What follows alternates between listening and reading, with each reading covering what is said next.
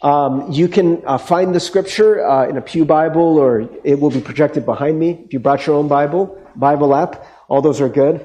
I'll be reading it and I just want to warn you, this is a challenging passage. We've been going through the entire Gospel of Mark. Uh, we're not going to shy away from the hard passages, so this is, this is a tough one today. Uh, but we believe that God can still speak to us, and uh, we'll, we'll, do the best we can.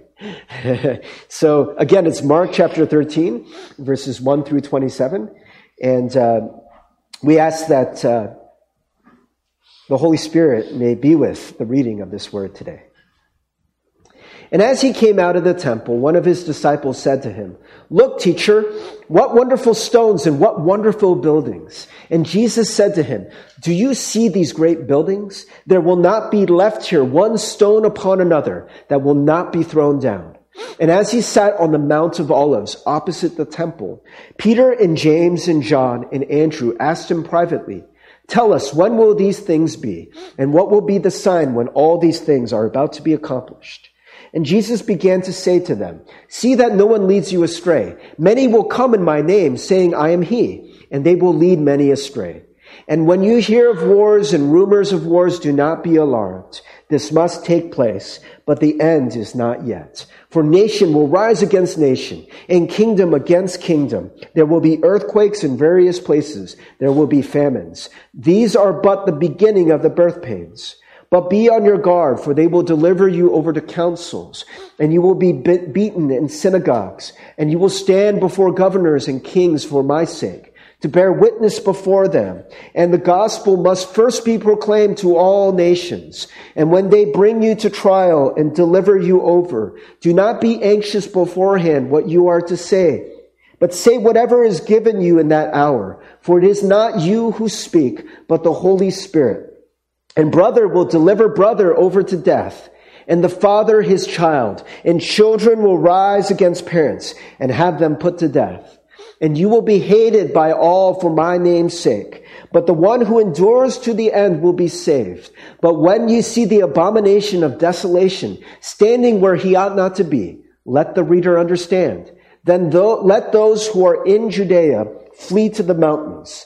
Let the one who is on the housetop not go down, nor enter his house to take anything out. And let the one who is in the field not turn back to take his cloak. And alas, for women who are pregnant and for those who are nursing infants in those days, pray that it may not happen in winter.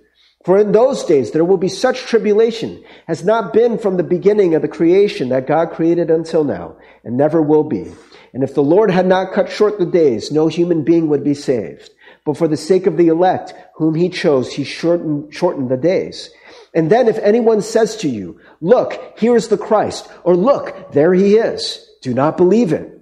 For false Christs and false prophets will arise and perform signs and wonders to lead astray, if possible, the elect. But be on guard. I have told you all things beforehand.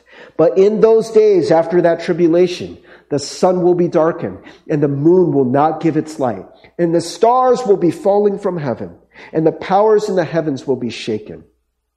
And then they will see the Son of Man coming in clouds with great power and glory.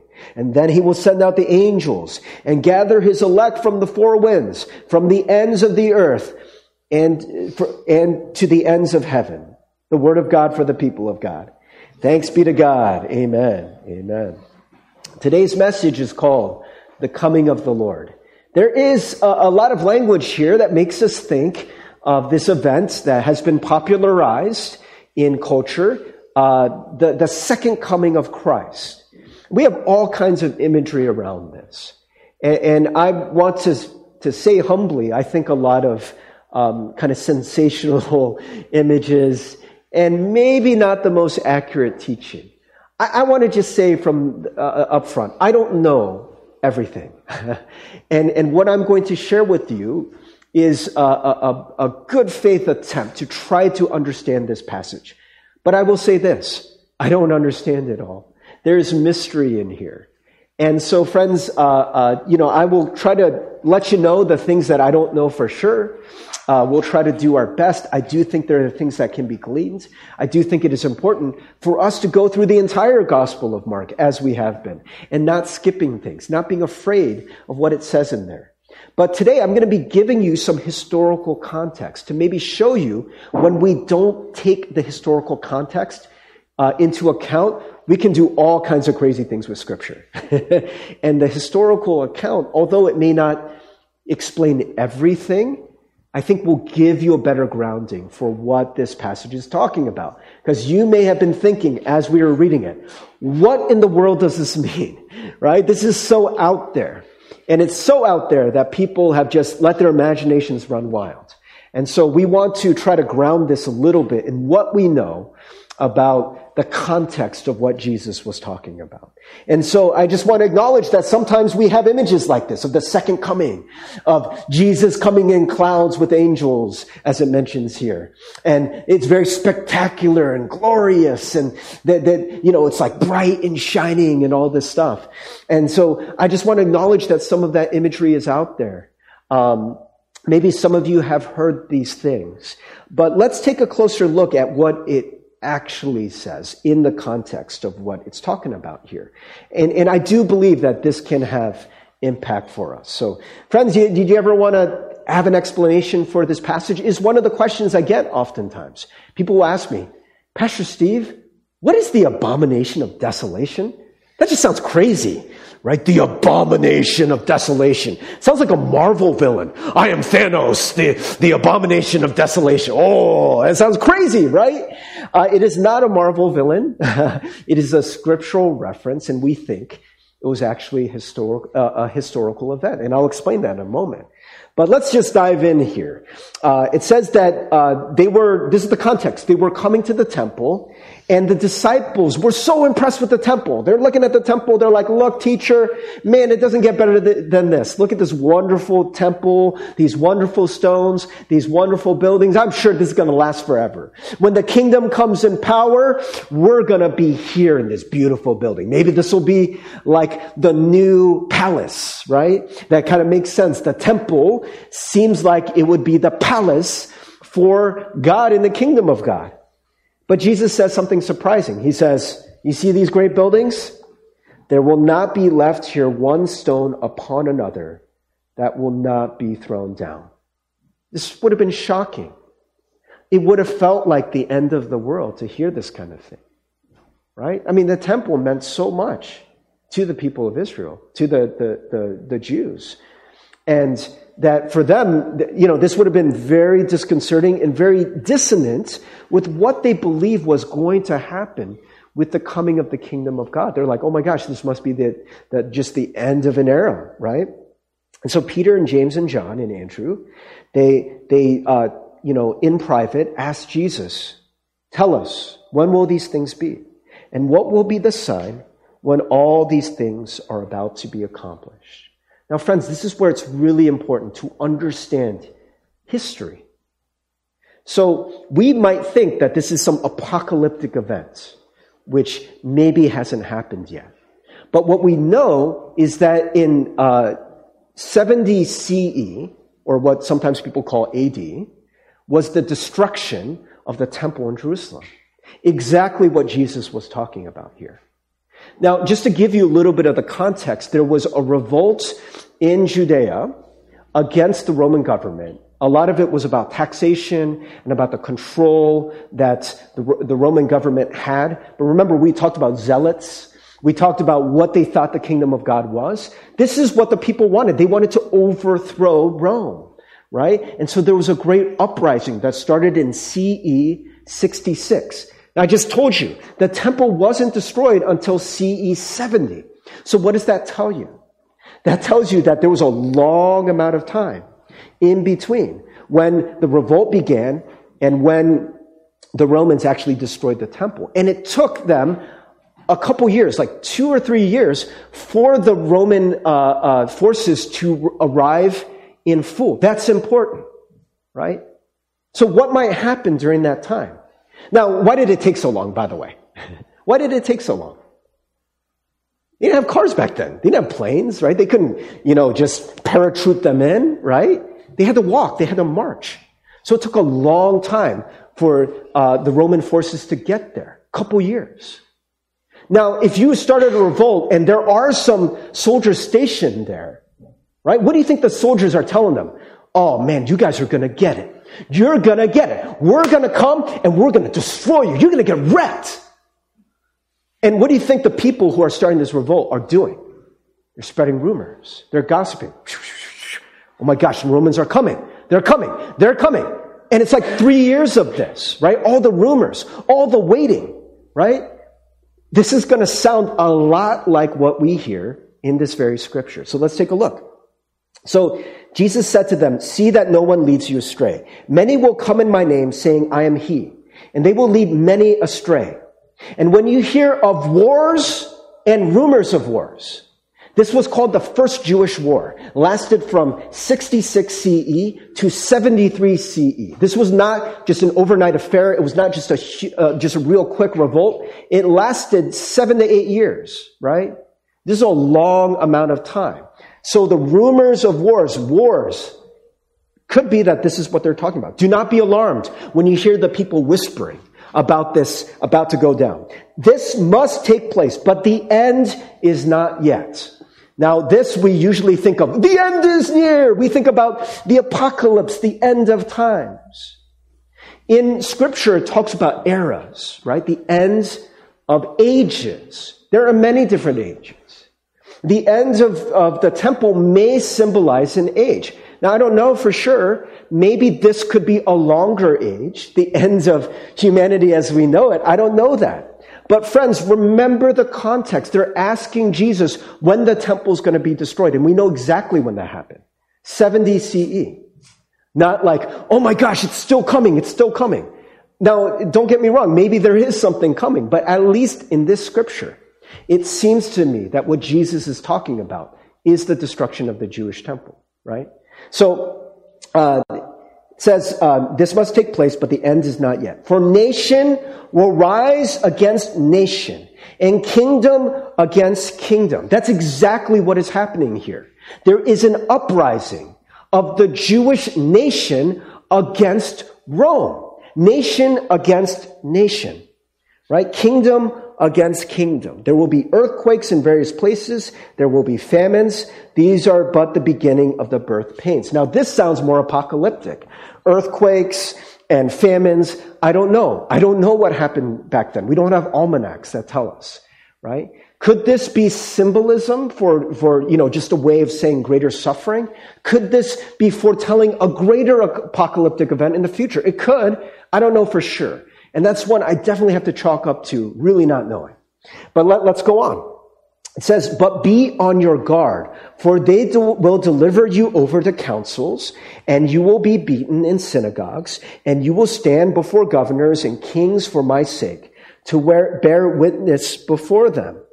And friends, this is something that happened. That Christians were seen as traitors to both the, the Jewish people and to Rome. They were very largely persecuted in the years that led up to even before the great rebellion, the great uprising in Jerusalem. A lot of Christians were killed and dragged before councils. This very thing happened. Um, and it says the gospel must first be proclaimed to all nations. And that when they bring you to trial and deliver you over. By the way, that was uh, Jesus' uh, parting words, right? In, in, the Gospels, the Great Commission. You need to go and spread the gospel to all nations. So the disciples did that. Paul and some of these other apostles, they went out and they were trying to bring the gospel to all the nations. And that happened before the events in uh, uh, uh 66 and on. When they bring you to trial and deliver you over, do not be anxious beforehand what you are to say, but say whatever is given you in that hour, for it is not you who speak, but the Holy Spirit. I think this is really important, friends. Now, maybe you won't be given to trial, right, to testify, and your very life will be at stake. But I think in the midst of this, there is a message that says, don't worry, friends. When you go through all this, don't be surprised. It's going to happen. You're going to go through suffering, right? And I think that's a universal message. You know, and a lot of us fear that. And a lot of us, we think, well, God, you're supposed to protect us from this. And I think part of the message here is Jesus saying, I knew exactly what was going to happen. And don't worry, it does not thwart my plans. the scheming of nations, nations rising up against each other, wars, armies, persecutions. None of that undoes my will. And when you're standing there and all these powerful people are asking you questions and they're like, oh my gosh, we have the power to kill you, to end you. Jesus says you do not need to be afraid. My Holy Spirit will be with you. I can give you peace in the midst of that. Right? I will give you what you need in that moment. That is, that, that is very comforting to me. Maybe my sufferings in life will not be as severe as some great uprising and upheaval of nations. But friends, if the Holy Spirit can be with you in those moments, I think He can be with you in any moment, right? In the turmoil, the upheaval that goes through in your life, the loss of a job, the loss of a family member, the kinds of struggles we go through, depression and anxiety and fear all of these things. Because, friends, the human experience is that suffering looks like suffering to us. We may look at certain sufferings and say, oh, those are so much worse. Objectively, those are so much worse. Maybe. But the way your body processes stress is the same, right? Did you know that? Mental stress, physical stress, it's the same. And so when you are stressed about a test, or you're stressed about something happening at work, or maybe just some existential anxiety in your life that feels the same as a physical threat.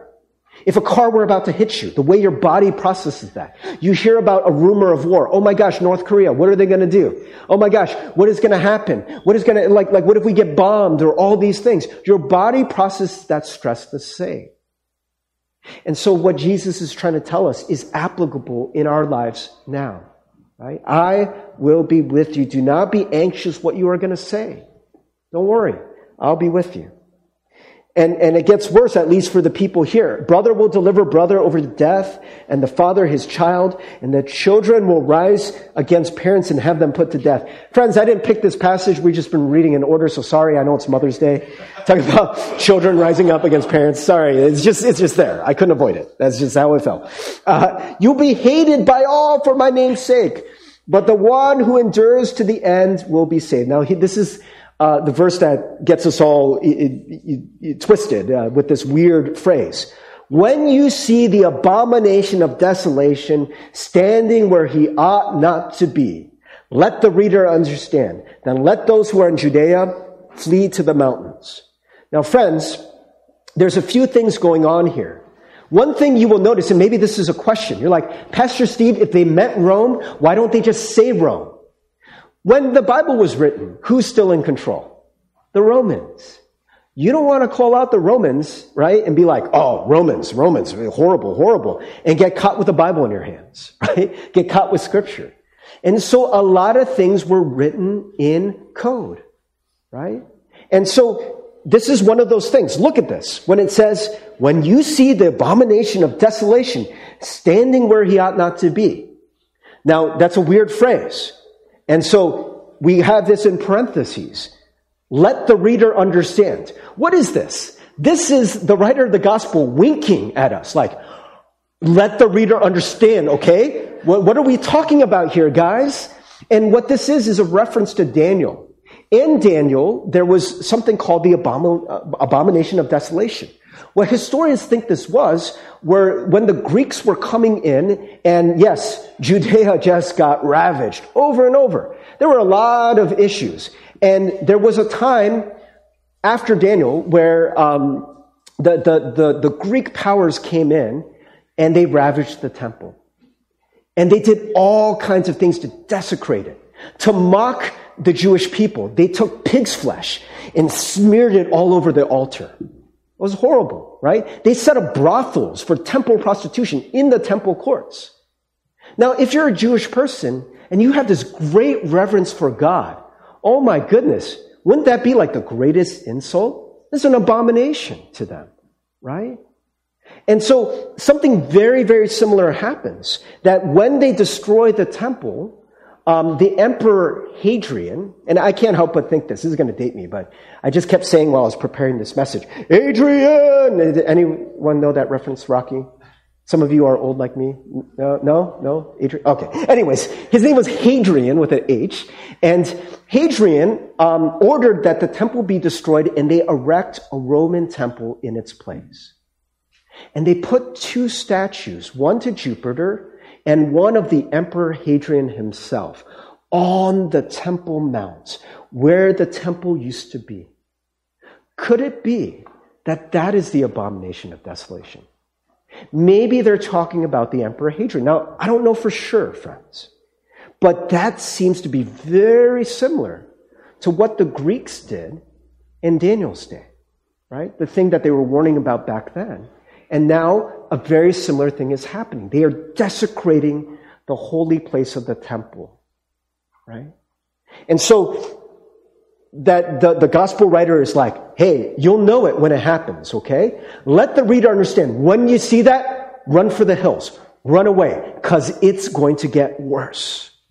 Let the one who is on the housetop not go down, not enter his house to take anything out. And let the one who's in the field not turn back to take his cloak. And alas, for women who are pregnant and for those who are nursing infants in those days. Pray that it may not happen in winter. This sounds horrible what happened. This is not just some friendly revolt. I don't know that any revolts are friendly, but when the Roman troops got there, it was a slaughter. A lot of people died. A lot of people were tortured and killed in very, very gruesome ways. Oh my gosh, the Romans. They wanted to make an example. Yo, if any of you, any other nation out there is thinking about revolting against us, look at what we're going to do to these Jews right here. And so here's a picture. Uh, this is a painting of the destruction of um, the, the Jerusalem temple. And I know this is just an artist's rendition, but I think that this gives you a little sense of how chaotic it might have been. Right? With soldiers in there, people falling from the ceiling, fire, and just chaos. Can you imagine? Right?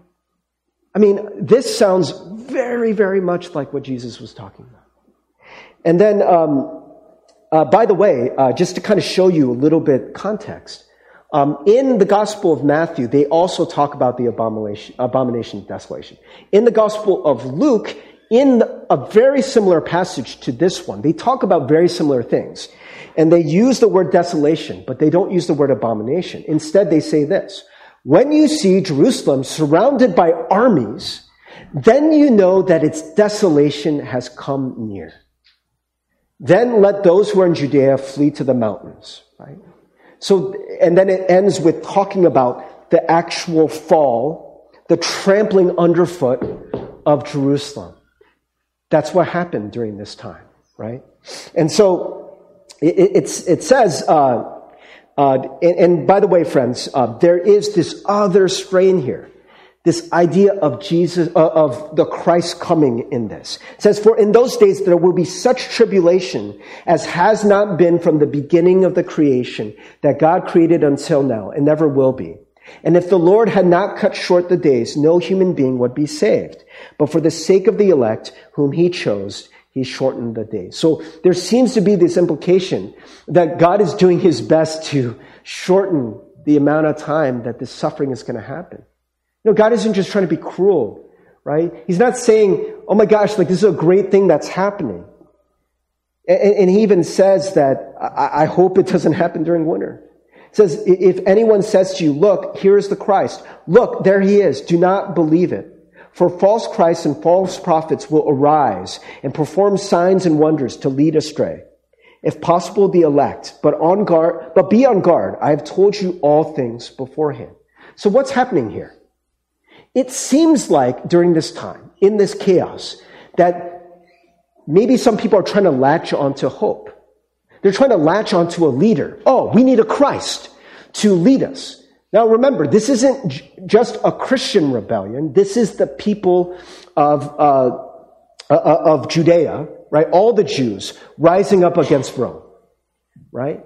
And so a lot of them would not have believed that Jesus was the Christ. So they would have been waiting for their own Messiah to come. And so maybe some people are like, hey, follow me. I know th- what to do. I know how to overcome these uh, uh, uh Romans, right? Come believe in me. And friends, in times of fear, in darkness, I don't want to get too political here, but a lot of us, we latch onto leaders for our hope. Hmm, this person is going to make Judea great again. I mean, draw your own conclusions about what that means, right? He's going to make us safe, right? He's going to erect walls to keep the invaders out. Those people are going to hurt us and harm us. And Jesus is saying, do not be deceived. Now, I'm not calling any leader an antichrist. I'm not using those words. But all I'm trying to say, and I think what Jesus, the point is he's trying to make, is be careful of trying to trust in human authority to be your, your, your salvation. Humans can't save you. You want that. You want to believe in some institution. And by the way, it doesn't matter what extreme of the political spectrum you fall on or, or anywhere in between. Anywhere in this gamut, you put your faith in human beings. And human beings, I mean, we're, we're fallen and we're sinful. And we may try and we may think we're doing the right thing. But none of us will be sufficient to save this world, right? And that is, I think, the warning about these Christs. I know we get so caught up in the word Christ, we think Antichrist and second coming, but just think of what would have been going on for the Jewish people. They're like, we need the Messiah now. We need the Messiah. They're looking for a human Savior. And Jesus is saying it's not going to come. Now, this part, I just want to recognize. I don't know entirely what this means. I was reading William Barclay's commentary on this, and he thinks that a lot of this is symbolic, right? But we get really caught up with this. We look at this and we're like, hmm, no, this is literal. but uh, let's just read it. Let's take a look. It says, in those days, after the tribulation, the sun will be darkened, and the moon will not give its light, and the stars will be falling from heaven, and the powers in the heavens will be shaken. And when, and then they will see the Son of Man coming in clouds with great power and glory. And then he will send out the angels and gather his elect from the four winds, from the ends of the earth to the ends of heaven. Now, I know that sounds very apocalyptic, but one thing to consider is that it says that this generation will not pass away until this happens. In other words, some of you will still be alive when this happens. This, that's a strong clue that maybe this isn't talking about the second coming. There are other mentions of a second coming of Jesus. So don't get me wrong. I'm not saying that I don't believe in that. I'm not saying that scripture doesn't back that up. But what I'm saying is it may not be in this passage. Or it could be that everything I just told you, the destruction of Jerusalem, all this stuff, is what they are portending to, but there's also a greater event that is coming in the future. Maybe. I don't know for sure. But this is what I know. This event is very dark. Literally, it's dark, right? Look at it. It says that, um, it, it, tells us that um, the sun will be darkened. The moon will not give its light, and the stars will be falling from heaven, and the powers in the heavens will be shaken. Sun, moon, and stars, all dark. To me, I, I believe that this is symbolic. This is Jesus' way of saying there will be a time that comes that seems hopeless. You won't get any light. You try to get some light. You're like, okay, there's no sun. Well, at least there's a moon. Mm-mm, no moon. You know what? At least there's some stars out there. No stars. None of it will give you light. All darkness. All darkness.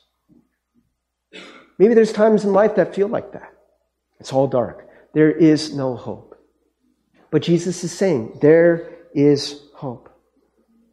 And what does it tell us? Very interesting. Then they will see the Son of Man coming in clouds and great power and glory. Can I show you guys uh, the picture? Can we go back? Uh, to the picture I had at the beginning. Um, so it, it's a it's a picture that's very glorious. Do you notice something about this? Lots of light. You actually see stars there, right? It seems like the sun is at their back, right? But uh, let, us go back to uh, the scripture, verse 24, right?